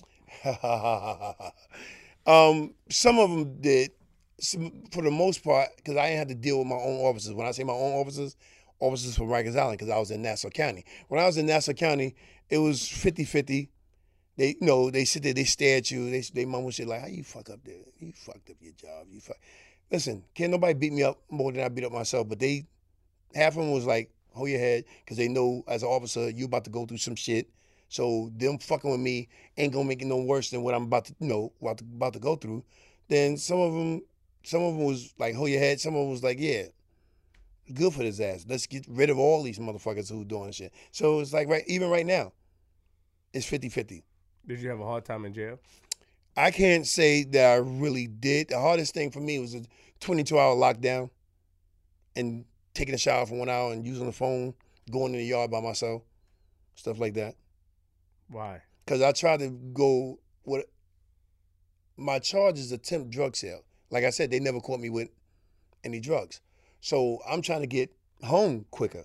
So I want to go to work release and try to get a drug program, even though I wasn't on drugs. But when you get a drug charge, they give you a drug program. But the thing is, you got to be in general population. So they asked me to sign in the PC, and I didn't sign in the PC not because I was some- some tough guy. I was scared shitless, you know. But if I was in general population, that means first time offense, attempt drug sale. I can go to shock. I can go and be home in six months. But while I'm sitting there through the process, you know, redneck CO, we in a gymnasium full of a whole bunch of inmates. He told me to stand up. So I stand up. He said, How long were you a correction officer on Rikers Island? So now everybody looking. Hmm. So now, since I didn't sign in the PC, now we got to put you I got to put you in PC because I need to get my officers. I need to keep my officers protected because they got to protect you. So I can't have you running around general population. So now when they put me in PC, no programs for you. You ain't going home in six months. You're gonna do that whole little two years. Hmm. How many bitches you fucked on the island? Lost count. Hmm. You fucked inmates and Nah, officers? I never worked in a woman's house, and I'm not gay. Pardon me. Pardon me. Did you fuck any? You fucked officers? Of course. You Who paid didn't? them? Huh? You paid them? Nah, I didn't have to pay them. I think. Nah. That's a funny guy. He did right on time though. Nah, I didn't have to. I didn't have to pay him, but I had money. I mean, it was like I mean, to me, it was a fun time being a correction officer because CO's party Monday through Monday, no matter what. Uh, people have relationships. I'm not gonna say people be fucking Yeah. people have relationships. It's like it was like a at, when I first got on there, it was like a big party. You you you go to CO parties, everybody got money. They do it big. You meet chicks, you getting drunk, you fucking, you get to know them. It happens. You know, for me, a couple of times. I mean, a lot of times in jail, we were drunk, eating this and that, fucking. All you brought was drugs, cigarettes, Cell phone. cell phone, Coke. coke, no weapons. Nah, I never brought no weapons. I didn't have to bring. They already had their own weapons. Plus, You got two niggas beat up. that's it too. You're lying. Okay, three. Got them beat up. Well, yeah.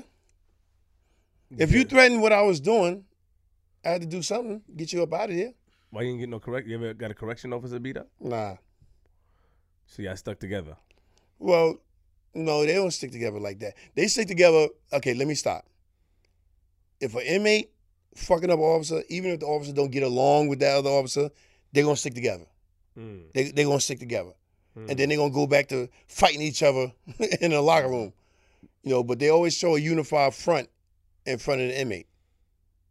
You get what I'm saying? I understand. Do do do uh do correction officers fight each other on there? all the time over women, shit like that. Yeah, a lot. You know, chicks fight each other. It happens. what you laughing at? Um, this, guy- this crazy guy, man. let me ask you one more question, real quick. Talk to me Do you regret any of this? all the time.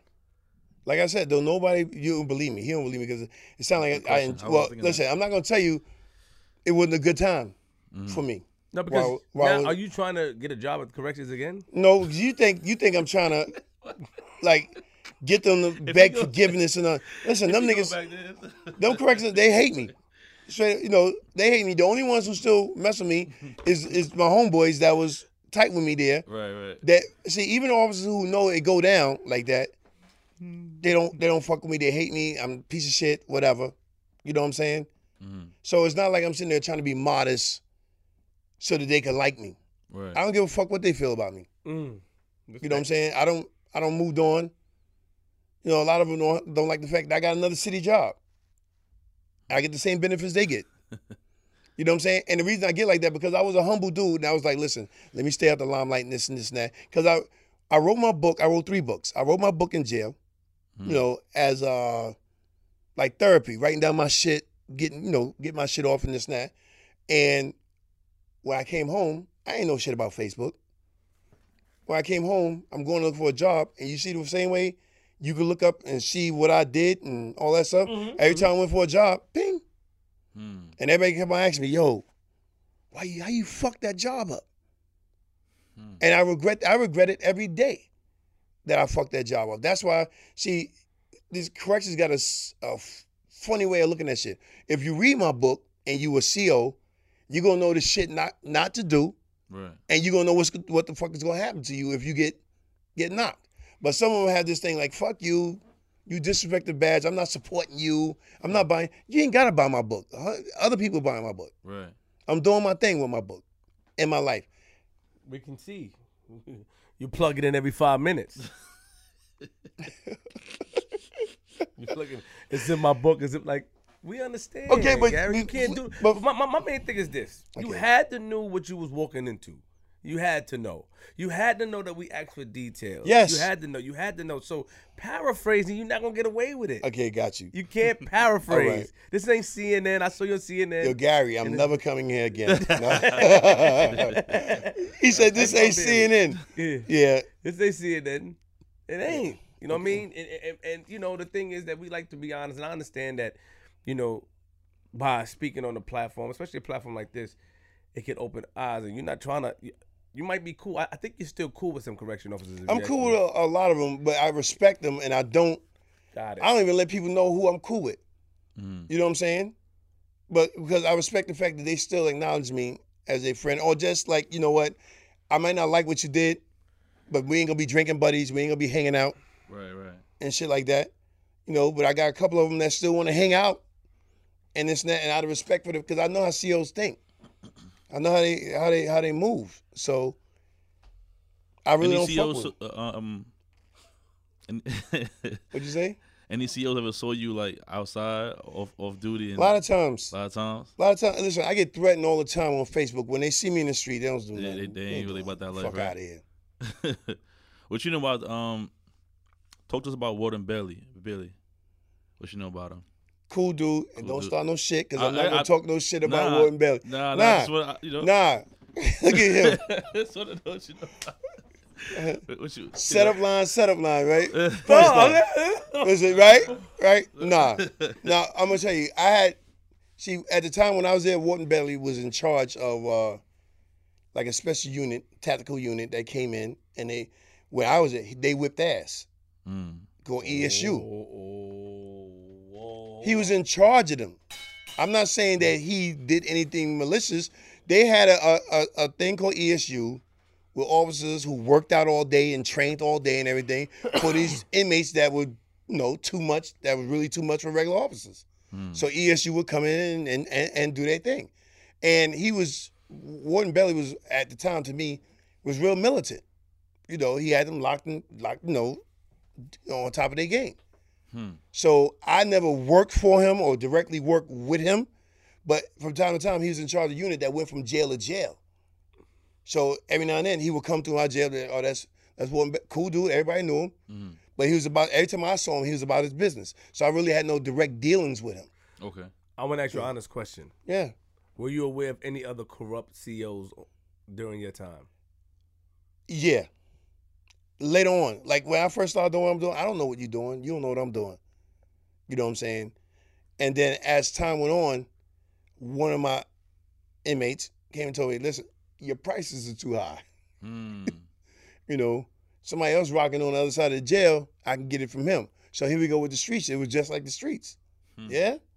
You know what I'm saying?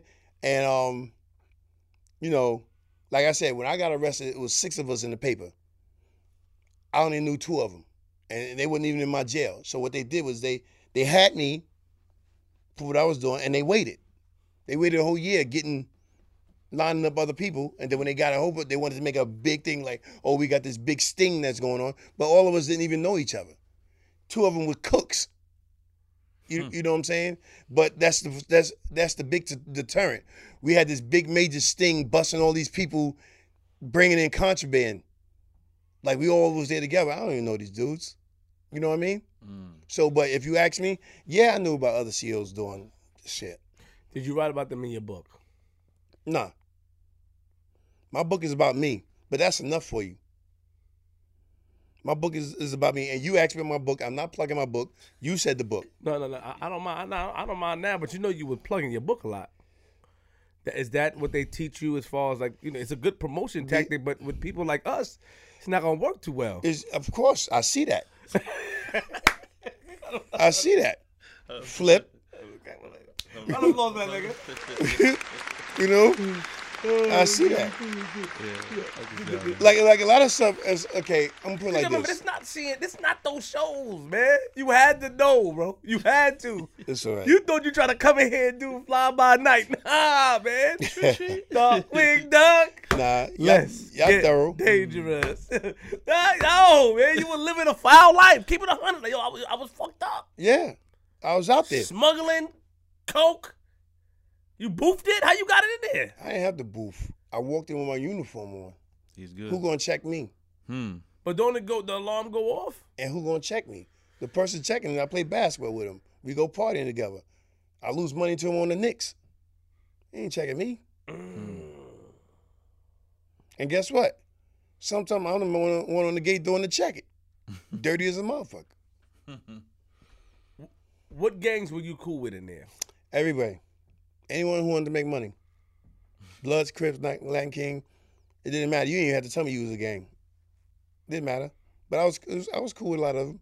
It helped me out when I went up north. Hmm. They labeled me bulletproof. I mean, don't touch them Why not? because I was cool. I I I took care of a lot of people. Because it wasn't all about selling drugs. And I was just tell you the truth. I was too cool for school. Meaning, from the street, I know people. Even if it was as simple as, "Oh, you locked up. You want me to tell your mom something? Mhm. This and that. You ain't got no clothes. You ain't got no money. Here, twenty dollars commissary. Twenty dollars go a long way. Wow, that's dope. You know what I'm saying? So, but it was still wrong. Everything was still wrong. Totally wrong. And I, I and I put that in my book. I didn't listen. I'm not here to make make sure. fuck you, Flip. Yo, because soon as I said it, I know, he, he cheated. uh, but I'm not sitting here to make you think I was some kind of stone cold gangster to just you know. I went in there with a plan to to, to tear up the jet. Nah, it just happened. I learned it. I saw it. It happened. It's just like you ain't no drug dealer, but if you see all your boys selling drugs, how hard is it for you to see what they doing and do the same thing? Mhm. Do you label yourself a corrupt? Because that's why I'm gonna name the title. I was corrupt. I'm gonna name the title the corrupt correction officer. That's corny Why? because I'm the corruption officer. That's all you need to say. That's the name of his book, by the way. Oh, so you want to promote your book? no, no, because That- that listen, makes sense, though. the corrupt correction officer. Okay, that sounds cool. No, you're right. You're right. Corruption officer. You're right. You're right. But That but see, we gotta- listen, we, we gotta show. We gotta show. You're right. You're right about that. I, I definitely, I uh, definitely respect like I like that. Yeah, I like that. I'm gonna tell you, the first time I saw it, I was on Fox Five News, and it came on. It was like we're here with corruption officer. I was like, oh shit, Hmm. I'm corruption officer. And then and it, now they call me CNN. Everybody call me because I'm the corruption officer, meaning you know all about being corrupt. Last week they wanted me on go on Fox Five, but see, really they just like listen. I'm not really here just to be ratting out officers of the obvious. The billionaire guy hung himself, right? He hung himself. He was supposed to be in PC. Whether they say oh, he was on suicide watch, right? Okay, that means suicide watch means somebody sit there and watch him 24 hours a day to make sure he don't hang himself and kill himself, right? Once he said, okay, I'm feeling good and I'm not going to kill myself, he's still a billionaire. He's still supposed to be in protective custody. I mean, you still got major eyes on you. You don't go nowhere without a CO escorting you. So how he was able to hang himself, I don't know. You think he really hung himself? Um, I don't know. I don't know because let's think. Let's come on. You want to think really 007 James Bond shit? Somebody went in there and hung him. The officer, if, if an officer went in there and hung him, they they paid him a lot of money. And then you're not gonna be able to spend that money because they're gonna be everybody who worked that around him. They're gonna watch your bank account. They're gonna see if ten years from now, all of a sudden you buy that little private island. Listen, so are you really? I mean, I don't know if he really hung himself.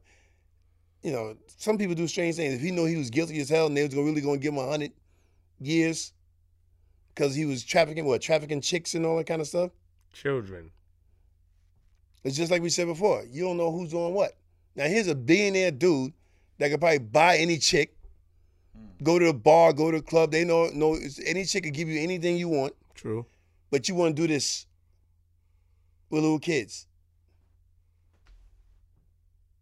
Why would you? Is there a group of y'all like like a Facebook group or a forum? What for corrupt officers?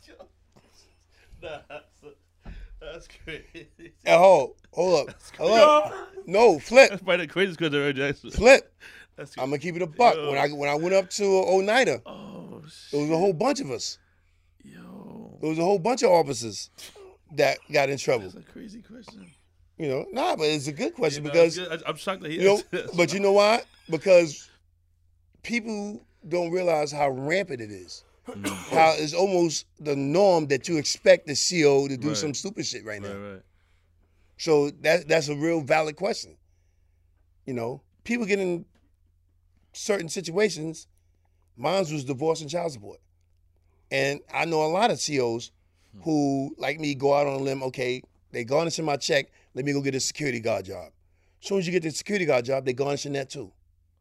Mm. You know, so a lot of officers that came behind me that did the same thing. Child support was like one of the number one reasons. Why did you get a divorce? Or is that too private? Um, I just got a divorce because shit wasn't working out. I'm not gonna drag her through the mud. Mm-hmm. I'm not doing that. I got you. I respect. I respect that. So shit wasn't working out. I was one of the major reasons running through the jail, drunk driving, hitting and running. So That's not funny, man. what's the matter? Nah, that's, that's not funny. It's like- that, that last question was crazy. I'm just. Well, we actually a unit, a, a bunch of us. so, on Facebook, like, yo, what up, boy? yo. You were doing you, you you were doing drunk driving and hitting runs and stuff. what I'm trying to say is, I was running through the jails with the chicks. Mm. She Everybody you? was. Did your wife catch you? Nah, it's just that we fell we fell apart. You know. Respect. Well, I respect. I respect that. I, I Mhm. say that's a type. You know, you have two kids. Yes. The age. My my son 32, my daughter 27. Oh, damn. Wait, young, what? man. You don't look old. How old are you? 51. I'll be 52 in November. Oh, shit. wow. Damn, that's good. You don't look that. Yeah, you look good for your age, man. You ain't see my hair. Let me stop. You didn't see mine. Jen Queen. wow, we were. Well, I, yeah, yeah, we got a little more. Yo, that's, Yo. that's funny. Oh, my God. So, to wrap it up, what message you have to the officer? First of all, is there anything? Because I'm gonna be honest. If I see something after, I'm going to feel away. I'm gonna feel away. I'm gonna feel hurt that you didn't come and you didn't share with me. okay. I tried to answer all your questions. You, you, you I did. tried to. You know. You did. Yeah, come on, G boy. What's up? But, well, but I'm saying this is your show, right? So if you see something, you're gonna edit it and you gonna Nah, we don't. We don't edit. We don't edit. Oh, okay. We don't edit, man. That's what we try to tell you in the beginning. Uh, a lot of my friends were excited that I'm coming to flip the script. Oh, word? Yeah. Wow, shout out to them. That's Because I'm dope. telling you, cash flow is like my me and cash flow pops is, is like this. Shout out to cash flow. And I tell him, yeah, I know Queens flip this, that, yo. He crazy. My boss. Shout out to my boss Breezy. He was like, yo, he gonna ask you some shit. You So you knew, but what, but you tried to come and you tried to play ring around the rosy and come Nah. on, G. nah, I tried to answer everything. No, but you would try. What you to, want me to do this? I took the knife out and I stuck it in his eye. No, no. What you? But you were saying things and saying you could get it in my book. I, I get what you're doing. I Okay. get it. And the All right. book, the book is number one. We're gonna. I definitely want to, you know, uh, promote, you know, the book. But um, sometimes you have to just, you know, is there any messages you have to the correction officers not to do? okay, You know, any messages to the correction officers that you wouldn't want them to do? okay. My thing is, as a correction officer, remember why you got that job. Mm. That's number one. supposed to be to better your life, whatever. Whatever reason you got that job, stick to that. That's one. Amen. If you got a spouse or a wife or something, a husband that's not a CO, stick with them. You, you you you know what I'm saying? And don't shoot the messenger. Meaning, a lot of correction officers are mad because I wrote the book, but they're not even mad that the shit was going on. Hmm. You, you see what I'm saying? Because it's like when I got in there as a, a a- a new jack officer, like I don't know shit. So they sitting there, they talking about the union ain't shit, and they talking about this one ain't shit, and this and that. I don't even know these people. Hmm. You you know what I'm saying? But now, if you on the outside, if I say, well, you know what they said? They said the union ain't shit. Now you're mad at me, but you feel the same way I feel. Mm-hmm. You, you know what I'm saying? You wouldn't call me a snitch, but at the same time, if you really don't want people writing books, if you really don't want the newspaper tearing correction officers down, police yourself from the inside. If you know this motherfucker doing some dumb shit, this that, check him before it get out. Cause then when they get out, you sitting there, you sit there with these same dudes. You, you, you rub elbows with them. Soon as this dude get caught for bringing drugs in, now you shitting on him, but you was sitting there just rubbing elbows with him. That's real. When you could have checked them right then and there, and it wouldn't have got out. There was only one dude. I'm gonna say his name. His name is Officer Gross, and he came up to me. He said, "I should whip your ass." He said, "Cause I'm getting word that if you want to get rid of all the drugs in in C73, get rid of Heyward." You know what I'm saying? He said, "The only reason I ain't whipping your ass because I don't know if it's true or not." See, this is at the end of my shit when I knew motherfuckers was running their mouth too much. Mm. You know what I'm saying? So my message to them is you ain't gotta read my book. You know what I'm saying? Police yourself from the inside, then all these officers who really hold a badge in high regard, then you won't be all upset because ain't nobody getting busted no more. Ain't nobody doing dumb shit. But see, you, you, you got this fictitious wall of blue and you act like you loyal to one another because I know. I know you're really not. You put on that facade on the outside, but I know it's pandemonium in there. And you can't tell me I'm lying because I've been gone since 06 and people still getting caught doing all kind of shit, bringing and shit, all kind of stuff. Craziness. Duke, I really got stories for days about the craziness that, that go on.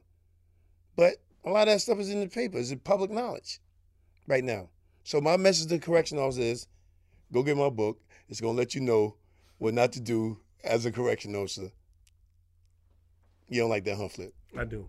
Nah, No. but what we're gonna do now is as you wrap it up, I want you to officially plug your book now. You know what I'm saying? And the uh, three books that you got out. Okay, um, my first book, go get it, Corruption Officer. It's about my life. What can they find it at? Barnes Noble, Amazon, online, and everything. Second book is coming out after the series. There's a series for my first book that's in the works with uh, Will Smith, and it's going to be directed by Antoine Fuqua, and that should be out sometime next year. That's when I'm dropping my second book, Copstitute. What would you do to feed your kids? You know, so it's about the female officers because a lot of people Wow. like like one thing when you hold law enforcement in high regard, and when a law enforcement, especially if you know them or you mm-hmm. you you can get in contact with them, why you do that? Why you fuck up that job? That's that's all that there's to talk about. Why you fuck up that job? Right. And everybody got different reasons for fucking up the job. There's a lot of us out there. So Copstitute is based off of what? The prostitute officer that you knew? it was is the the title was Copstitute. What would you do to feed your kids? You know what I'm saying? Because I saw a lot of single female correction officers struggling. Mm. You know, because they got no good niggas like us. They they, they had Whoa, this, whoa, whoa, whoa. like okay, they got no good Negroes out there that treating them bad. You said like us. Uh, uh, what, Yeah, what no. makes you a good nigga? You know, I didn't say I said us. You Said said I include me. I didn't say you flip. I said, I ain't a good nigga. well, see, so what you whoa whoa whoa for? Because I'm just saying, what Okay, makes you a good you what know, makes, what makes you a good nigga though? He no, said us. He I said said us. no good Negroes. Meaning females. Okay, some people people get this fictitious thing that I when you become a correction officer, your life Why you- is why you peachy. fuck with a little- I know, I know he, I know he fucking, but, but but what I'm trying to say, a lot of sisters struggle because I see a lot because correction got this rule that hmm. says mandatory overtime. We don't give a fuck birthdays, holidays, hmm. anniversary, Christmas, your kids this and that. So imagine you got kids in school, and I tell you you can't go home. Your school calling you. This is the third time you can't you ain't pick your kid up. Next time you're gonna pick them up from the precinct. Hmm. So now they getting ACS cases. You know, so Copstitute, yeah, it's about chicks in there giving up ass and doing all kinds of stuff, but it's, it's more than that because it, it, it focuses on the struggle of female correctional because it's it's double for them worse being a female correctional. You got some strong female correction. One taught me the job when I first got in there, a female. Hmm. You know what I'm saying? So I take my hat off to a lot of these female correction officers that's doing it. Single mothers. Cause they cause they tell you in the academy, get a backup babysitter for the backup babysitter for the backup babysitter, because we don't want to hear it. When I tell you you gotta stay, you here. Wow. So that's what Copstitute is about. It's about, you know, being a female correctional, attractive, this and that, dudes hitting on you. Inmates want to get some pussy. Other COs, your captain, your supervisor want to get some pussy. And some women capitalize off that. I got kids to feed. Hmm. And the third one? That, that was that was the second one. That was two, right? Third one is called House Gang. and it's about a blood, a Crip, a Latin King correction officer. All of them correction officers. That shit sound real. Is it gonna be a series too, right? Get- It's a series. Netflix. Well, uh, hopefully. So No, you know so- about gang member correction officers? Yeah, it's in the book. Hmm. Flip asked me. Flip asked me. Flip. Well, uh, I'm gonna keep it a buck. I was just as shocked as because I never knew no dude at first. No dude blood. No no officer of mine that's openly like I'm a blood. You know. But as the younger people started filtering in and getting these jobs, Hmm. you saw shit. You know, the first blood I knew officer was a female. And Inmate was fucking with her. I'm, I'm running. I'm Big G. I'm running over there to help out. Brat did all kind of this and that. You don't know who I am, and uh, shut it down. I'm looking at her. I wanted some pussy, but What's her name? mm, I'm not gonna tell you nobody's name. I know, I know, I'm joking. I don't name no names. That's one another thing they mad about. I ain't name nobody name in the book. But you're saying that you knew a Latin King officer. You, so you saw gang member officers. Yes, definitely. Captains. Captains too. Yeah. Like I said, ain't nobody gonna jump out there. But then at the same time, like like even like Warden Belly said, you seen tattoos. Hmm. You know. Come on, everybody know what it was.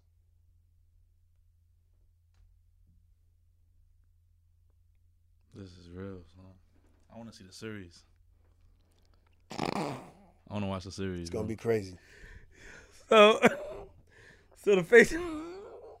What you laughing at?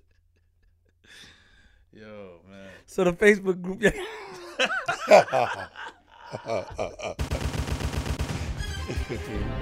That's hilarious. That, that's that's gonna go. That's gonna go crazy. That's just it. The Oh, Facebook page is the crooks that slip through the cracks. Let me stop. Ain't no Facebook O- page. Ojo's side though, man. We, we definitely appreciate you coming up here, man. I appreciate y'all Uh, for having me. Ojo's side, man. I think that I think yeah, it- it's dope, It's a man. great interview. Yeah. Had me sweating under this fitted. Yeah, man. Nah, you know what it is though. I just, you know, we got to give the people, you know, what they want, man. And, and nothing. We're not here to get anybody indicted, in trouble. You know, when I say names, I'm just joking because I, I don't want you to name. Well, any that's names. one good thing about me. I already did my time for my crime. White folks always say the son of Sam Law. You, you, you, you can't make no money off. Well, son of Sam Law says I can't profit off my crime if I have victims. I ain't got no victims. Hmm. You know, it's not like I'm like yeah, your boy, son of Sam. He killed all those people. Then he wanted to sell it rights to the movie, and there, there was like, well, the family gonna get that money, dude. So Words, just understand. it's a law, son of Sam law. I didn't know that. I know because going into this business, you got you know you got to do your research on everything. You know, my story is no different than somebody in Don Diva magazine when they were talking about, "Oh, I did this and I did that." You know what I mean? Gary Heyward, everybody. Gary Heyward. I like this episode, G. What you Yeah, feel? man, that's good. That's good. That's a good guy. He got a, you know, I strong, just- strong name, man. I just want to see it. I, I want to go to that Facebook group. Definitely. I definitely. Yeah, Yeah, This cool. is a there's a bunch of correction officer groups out there, No, I saw one of them you before. know, and they a lot of, a lot of them talk shit about me. But you're an officer, so keep that same energy. If you really feel that bad about what I did, then make sure you don't go down that path. Good for you. Mm. Hey, You never got attacked by any officer. Nah. Because guess what? Listen, I already know the rules and regulations about being an officer. You roll up on me, I'm gonna make you pull that thing out. You're gonna have to use it. And then what your job gonna be fucking around with a loser like me. Remember? Do you feel you're a loser? No, that's what they feel. But my thing is if you going if you feel that strongly for the job that when you see me you wanna go do something, come on. Really, son? Get your pension, son. Leave me the fuck alone. On that note, where can people find you? I'm not gonna say that. No, I mean social media. You got social media. Nah. on Facebook, Gary Heyward. Instagram, Gary Heyward. I got my own page for correction officers who do things wrong called Corruption Officer. For real? Yeah. oh shit! You, Hold the you, fuck this up. is you, you. You take this shit serious. You gotta No, but listen, listen. When I when I said I'm gonna write the book, you know what I'm saying. I mean, I'm gonna keep it a buck. I got all everything from inmates. Inmates said y'all not correction officers, y'all corruption officers. So when, when I'm putting everything together, I was looking for a title. Hmm. Corruption officer. I got a I got my own action figure. Go on my page. So you, you got to give ten percent to the inmates, man. You Make your money. Well, for that name, nah, I fuck with you. yeah. You're still corrupted though. Think so? I can see it in your eyes, man. You don't give a fuck, do you? I do. See, see, I think you give a fuck about people not me- but fucking up. see, see. The funny thing, Flip, is this. I don't think you. give a If fuck I the really system. gave a fuck, first of all, I wouldn't have wrote the book. Mhm. Second, I wouldn't have even came up here to no in- interview, CNN, Facts. Six Eleven, nothing like that, because I- I do care, but I don't care about what no officer.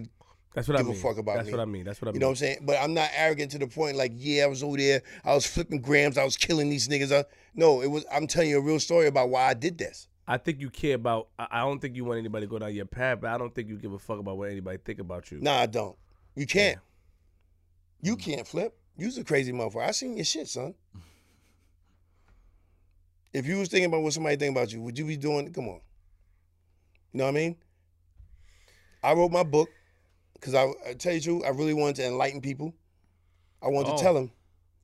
I wanted to tell them this is what's going what's going down. And a lot of people kept asking, "How you fuck up a good job?" Every day is not a day I don't wake up and look at my, you know, and say, "What if I didn't do that?" Right. I'd have been retired right now, all kind of shit. So I already know I fucked my shit up. But you know what? I got another city job. You good? Yeah. You know what I'm saying? No. Sign- Sign us out, G. And I know we out of here, man. Great episode. You know what I'm saying? Learned a lot today. You know, this is a solid guy right here. You know what I'm saying? With, with a with a very strong first name. You know what I'm saying? Oh, we got same same initials too. That's crazy. GH. Oh yeah, yeah, yeah. Ah, see, I do, I do, I like this guy. When Bomb. he, he, he, good. No, he, he can't be cool twice. He, cool. he cool again, man. Ah! He cool again. Yo, uh, every Thursday we have Tipsy Tomato, man. Tipsy Thursdays. I got Georgie hosting now on um, once a month karaoke. You know Georgie, right? Th- Your friend? No, you guys are not cool anymore. oh yeah, yeah. Shout out. Oh my god. Anyway, every Thursday pull up, man. We we in the building. Um, yeah, you know what I'm saying. Dope episode, man. Had a good time. Appreciate you coming out. This, this is the- this, Thanks this for is- having me. This was This nice. is- I like these kind of interviews. Do know. you? Appreciate it. I do. Listen, Do you really? listen. Sometimes flip is the questions you ask, then the answer you're gonna get. You, maybe you're not asking the right questions.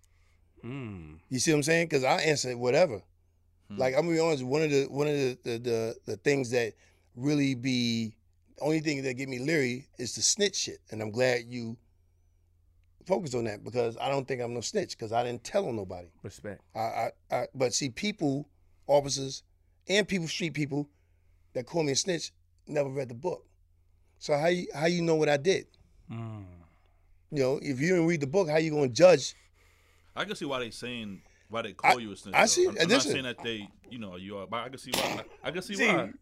How? We- I'm not saying is is is Nobody got incarcerated. No. I'm not saying it's correct, but I'm saying I can see their minds, their mindset of why they would why they would call him a snitch. Is what I'm saying. I but they're not. They're saying that he snitched on the game. I can see, yeah, that's what I'm saying. I, I can see why they would say that. I'm not saying that right. I can see why they would say that. Because you know what, you go to jail and then you come. Now you're talking about what yeah. you did. yeah, like Yeah. You, you, you telling, they, he's telling the game, like you said, he's telling the game. So they're like, why are you doing that for? You snitching? Yeah. In their mind, it's like he's snitching. I could see why they would say that. You know what I'm saying? But I thought snitching if you get somebody in trouble. right, What's wrong with you? Yeah. right. He's not getting anybody in trouble though. So You're a dangerous guy, bro. I can see why they would think that, and in their mind, Why? Why? Why? Why could you see that? That's like all right. That's like me growing up on a certain block, right? Mhm. And I come on this platform right here today. Right now, I'm like, yo, you know what I'm saying? The, the way you sell drugs is like this, and da da da da da. da. You can quote this way, you can do this, da da da. da. My friends on the block, the block, I'm like, yo, G, why you snitching? About the block. I got it. I got They it. first, their first initial thoughts gonna be like, why you snitching, bro? Got you. I didn't say nobody's name in the block. But I'm just saying, yo, where I'm coming from, this how we gotta do Either things. you dry snitching. Do you Well- feel like you were dry snitching? I don't feel like I did nothing. I feel like that in my book, I said, I'm Gary Heyward. This is why I got caught. These are the things I did. This is why I went to jail. And if you do the shit, doing the shit that I'm doing, you're going to go to jail too. That's exactly my sum up, sums up my book right there. Okay. It's Queen's Flip. URLTV.tv. Mm. Listen, man, dope episode. I'm not joking. You know, we had a correction officer before, and then we yeah, we didn't really. That didn't go the way we wanted to go, but this one went pretty good. What do you think, G? Honestly, Nah, I like it a lot. don't don't don't fry. If you don't like it, let's say it. Let's No, say I, it. I like it a lot. I like it a lot. And I feel like we, you know, I feel like we um went through the story pretty good. You, know You what asked some good questions, even though you were laughing. Yeah. I know because I've been interviewed, son. You said what? I said I know because I've been interviewed a lot. And I asked good questions. Yeah, you asked good questions. You like this interview? Yeah, Mm, listen, kinda- I know. kinda. Listen, I like it, and I see. I know what you're gonna get. You're gonna get a lot of derogatory remarks, and you're gonna get all kind of shit. No, but we don't care about that. I, I, I'm a face value person. I think you came in very respectful. You was cool. You know, I think I don't. I I think that it's great that you're trying to help the younger people. You know, not go. You're not glorifying. You, you try not to glorify it. You know, that's the angle you came from of not glorifying. It's just the type of person that I am. I wouldn't let that go. you know what I'm saying? But I, if you ask me personally, I don't get anything about you glorifying. I think that I think that 100%. I can see, you know, you know you fucked up. I Yeah. can see that you beat yourself up, up about it before, and I can see that you know, in order for you to make amends, just to if you can get somebody else not to do it, you're fine, That's it. and I respect that. That's it. Salute to you, man. Appreciate it. Remember, lock your doors, close your windows. Wait, hold up. Make sure you follow at Flip the Script Pod mm. on Instagram. Yes. and Twitter. At Flip the Script Pod At Queen's Flip with a Z. and at DJ G Money one five six. That's a fact. Hopefully, he gets to give the guy some money to take the name, the real DJ G Money name. We get him verified, He not, he man. not even using the joint. Yeah, you know right? Sitting there, corny. nigga. Yeah. Yeah. Gee. He not cool, man. Nah, he not cool. Nah. September's looking good for us. That is Yes. September. Yes. Lock your doors, close your windows, close your blinds, open your blinds. If you see a nigga like Gary on your lawn, Not Don't- this Gary. That Gary. nah, that Gary, don't be afraid to use your firearm. I'm from That's Queens. it.